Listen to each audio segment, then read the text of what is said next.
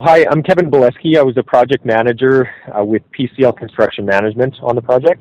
I'm Peter Schultz. I'm Managing Director, Architectural Design for Riddell Kurczaba in Calgary. Hi, my name's Paul Ketchabaugh. I'm the Project Manager for Riddell Kurczaba Architecture on the project. So what we built here is the both the control building, uh, housing the control room, as well as the administration staff for the new Sturgeon refinery. Uh, the client is Uh, the Northwest Redwater Partnership. It's a refinery that's being built from the ground up as uh, the first refinery in Alberta in, in thirty years, uh, producing low sulfur diesel. So this building is um, an administration office building, and it has also a control room environment in it. It's for three hundred uh, people working here, and then the control room area will be a twenty-four seven operation. So I guess to start out with, we are south of the control building here at the edge of the refinery. We're actually just about, I don't know, maybe about twenty, thirty feet from uh, a natural area with uh, with some trees and such. Uh, it's about it's a few degrees above zero today. It's a little chilly. And we're going to walk you through the, the site features. So it was important to the owners and the design team that we have a meander-like um, single road Um, coming to a drop-off area at the corner of the building. The main entrance is located towards a, a very quiet um, ravine, a natural area. That was very important that we uh, considered that in, in our design approach. And um, the other thing is that it was important to the owners that we have an, a building that can expand in the future, so we have allowed that um, uh, a wing could expand out to the south and as well as to the um, west side of the building. In order to achieve um, some efficiencies in stormwater management, ultimately about ninety-five percent of the storm runoff is captured uh, through uh, surface runoff. Uh, it runs through the parking lot, through catch basins, uh, into the storm system. All of that runs from the north sides of the site all the way to the southeast side, and there it hits a, a lift station. And ultimately, all of that storm runoff uh, collects into a clean water settling pond. And in that way, uh, the designer, uh, in consultation with uh, N W R's uh, engineers, were able to introduce that efficiency throughout the entire plant and, and obtain ninety-five percent solid collection as well. So part of this uh, surface runoff strategy, for one, is that it eliminates Uh, erosion of the site into nearby uh, nearby streams. As we mentioned, there's a ravine with a stream right beside us. Uh, it also eliminates the collection of solids into the storm system. With the collection of this stormwater runoff, it'll minimize the amount of water that is coming out of the North Saskatchewan, and essentially they'll be using the stormwater runoff as part of raw water for their process equipment in the refinery. Most of the area here has been is seeded. Uh, it's a drought-resistant natural seed. The grass is actually a little long. It's about you know six inches or so high. That's meant to be a natural concept. Uh, we have a uh, a series of uh, trees that have been planted as well that are They're native to the area, uh, more drought tolerant, so we have poplars and aspens and some maples and pines and such. And that way we don't need irrigation. And again, eliminating the use of irrigation means eliminating the water consumption on the plant as well. So from our vantage point here, looking to the northwest, uh, we can see there are some dedicated stalls for electric vehicle charging. Uh, around the north side of the building, we can't see from here, but there's also a sheltered bike rack. Uh, traditionally, in the plant atmosphere, uh, as much as there are lots of trucks uh, driving about, uh, they do use bicycles uh, as well, so uh, there's the ability to do that. So from our current viewpoint, we see the office building. So it was very important that we had a, um, a lobby area and a welcoming entry with a canopy that really stands out. Basically, the the building is, although it's an industrial or a building in an industrial plant, it's a very um, elegant building. It has a, a variation in fenestration. It has a mostly a silver panel on the outside, but there is some bronze element elements in between, and it has a, a split face brick base. And uh, what we see from here is that there is a piece of the building that sticks out, and um, I will describe that piece when we go inside. But uh, it's a one-story building, and it has a mostly, mostly it's a flat roof, and it has a white uh, roof membrane to prevent heat island effect. And in addition to prevent overheating um, to the building, we have sunshades installed on the south and also on the east side of the building. And uh, obviously, daylight is very important for the inside, and um, we allowed for as much openings as we could. And the shades will just prevent the inside from overheating, and that minimized the cooling and the need of air conditioning. It was important for our LEED scorecard that we have no light pollution, so nothing, no light fixtures had have any um, radiation to the above. Paul had a good word for it. Dark sky compliance are all the light fixtures in the property. So from the satellite um, image, this place will be appearing as a very dark spot. We're about to go through the front entrance. That's actually uh, right on the outside of our front entrance during our construction is where we had our, our garbage bin. Uh, one of the uh, one of the interesting things was that uh, we used a service provider that required uh, that did source separation on their own, and ultimately we uh, we were able to divert over eighty percent of our uh, garbage from the landfill. So we just came into the uh, lobby area, and uh, we have now the, the low fall sun uh, coming into the space, and it's a, a very welcoming, beautiful space. And through the lobby, we have a three-system uh, dirt collect process. You know, it collects the first stage rough dirt, second stage dirt level, and then you come in, and your boots should be very clean before you hit the interior, so there's no Uh, dust and pollution um, entering with the shoes into the building. We have designed the building in a way that this is the uh, main focal point, and from here we um, go in on two different axes into the um, main circulation of the building.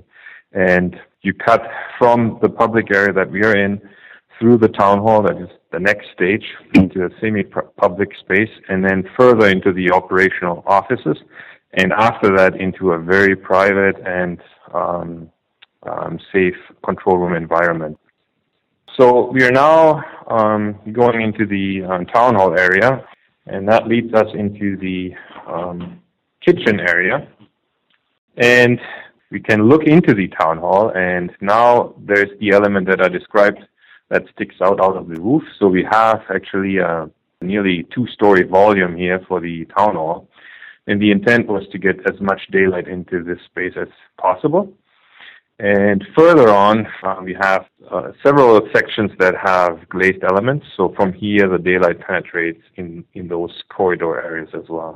And we currently look into, you know, there's no light on currently, and the whole space is lit by natural light, and it, it's very nice, actually. There's no need uh, now for, um, at this time of day, for any additional light fixtures. As we walk through the building, as we go into each individual area, lights are coming on, so we have a series of occupancy sensors within all the offices, corridors, that type of thing. Ultimately, it's economy in in reducing energy consumption, and in that lighting, uh, there's also uh, all the lighting control is low voltage, uh, which can be programmed according to times, uh, occupancy times, and as well as overridden Uh, in each individual office. So as we're in the town hall, we see in one corner, in the southwest corner, there's a wood feature wall. Uh, we did use F S C certified wood. What that means is uh, the wood uh, is certified from the For- uh, Forestry Stewardship Council. It's a cradle-to-grave uh, type system where the, the wood comes from sustainable forests. The project overall Uh, achieved over fifty percent uh, of the wood uh, needing the F S C certification. Uh, they integrated into the project specification uh, a list of requirements as products were being selected and specified uh, in some instances to be either local materials or to have a, a high recycled content. We tracked all of those components, uh, values, percentages, and ultimately we'll be able to receive uh, some credits for both uh, recycled content and regional materials. So we've just made our way into one of the individual office spaces. Uh, the, the materials uh, around us, uh, the carpet tile, the ceiling tile above us, uh, painted walls, they're all specified to be low V O C and to essentially be a sustainable product. Same thing goes for the wood doors. Um, looking right at one here, no uh, urea formaldehyde in the wood door as well. So ultimately what the low V O C uh, materials mean is that they don't have that, essentially that new car smell. That, that smell is, is not good. Uh, they can be carcinogenic and such. So selecting materials that are low V O C and essentially make it a more comfortable environment for, uh, for the staff in the building. We have classical cubicles here, but they don't have a, a high side wall. And then we have enclosed offices, but they all have glazed partitions, so the daylight can penetrate um, through them. Currently, we are walking towards a little breakout space. Suddenly, the ceiling raises up to ten feet, and the windows go up with it as well. You have um, a two hundred seventy degree view towards the plant site. So it's for people that are working here, they know they can meet and see the whole activity on the industrial plant. So the idea is that um, daylight penetration and the way we lay out the space um, enhances the well-being, the performance um, of employees as well, the re um, retention factor. So this is a very, um, you know, very modern, light-flooded um, office space. As we're walking north uh, towards the control area of the building, we're walking by a kitchenette. And we have a, a hot water recirculation system uh, that circulates the water through the piping uh, continuously. That is more efficient than uh, a user running the hot water and it having to travel all the way from the mechanical room to the other side of the building. And it eliminates that water usage there, as well as uh, the gas usage of the hot water tank itself. So now we are standing in front of the control room area, and they are currently installing the consoles um, that are getting ready for all the screens and the computers. The owner requirement um, asked for a control room environment um, that has no windows, and it has ambient lighting and um, as well as task lighting. So each individual controller, let's say they are on a night shift, Um, instead of being distracted and see it's night outside, they kind of are in a neutral environment and really can uh, focus on their work and um, on the importance of controlling the operation. As per the owner requirement, it was very important that we um, came up with some ideas about how the control room could expand. So the capacity of this area could house uh, three control room units that work independently or even as a big, huge one operation. The control room is the heart and soul of the operation, facing directly into the plant. So the control room was designed under the Alberta Building Code under the post-disaster heading. And if there was ever a disaster at the plant, the control room would be able to withstand uh, a certain level of blast. That said, the operation could continue while the rest of the operation is shut down. We're now standing in the building's mechanical room. So uh, one of the things that we did uh, on the project as part of the design is a measurement and verification system. So we have a series of individual meters. So in the example of the gas, uh, gas line, we have a meter on the incoming gas as well as uh, branching off on the hot water tanks. We have another meter on the boilers and uh, another meter on some of the additional hot water tanks. Same thing goes for the power side of things. And what that essentially gives the client, they can log on to this system and see power consumption, uh, utility consumption for water and gas. What they're able to do is develop trends. Uh, if there's any issues, they can troubleshoot them ultimately, uh, although it is a, uh, a higher capital expenditure to install all the individual meters and the metering equipment, uh, the payoff is in the long run in being able to optimize their energy performance and consumption down the road. On this project, uh, we did have a third-party commissioning agent. Uh, in this instance, it was M M M. This third-party commissioning process ensured that uh, it was built the right way, tested the right way, as well as uh, communicated to the client so that they can operate all the systems correctly and most efficiently.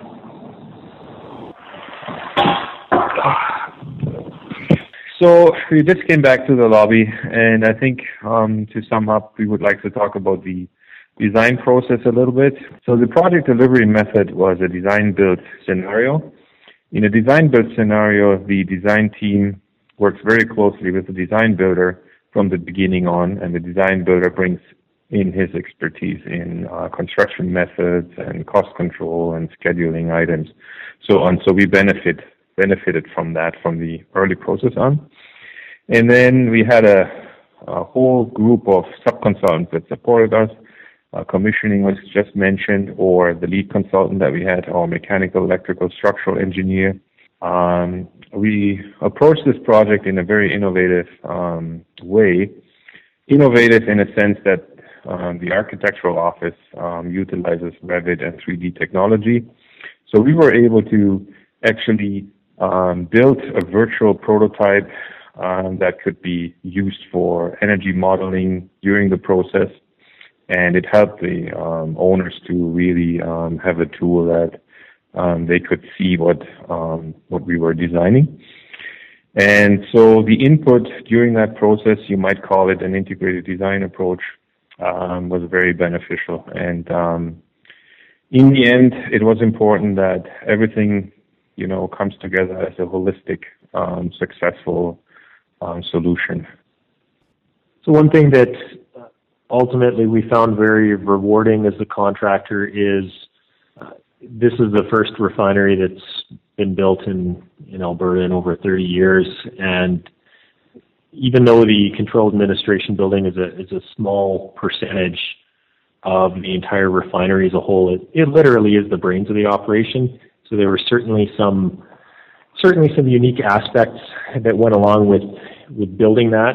Uh, at the same time, uh, being a, a sustainable building and looking for uh, LEED certification is very important. Uh, nearly all the projects we build uh, these days are sustainable buildings, and to do so in a uh, very sustainable way and using the, the best technologies uh, in order to do so.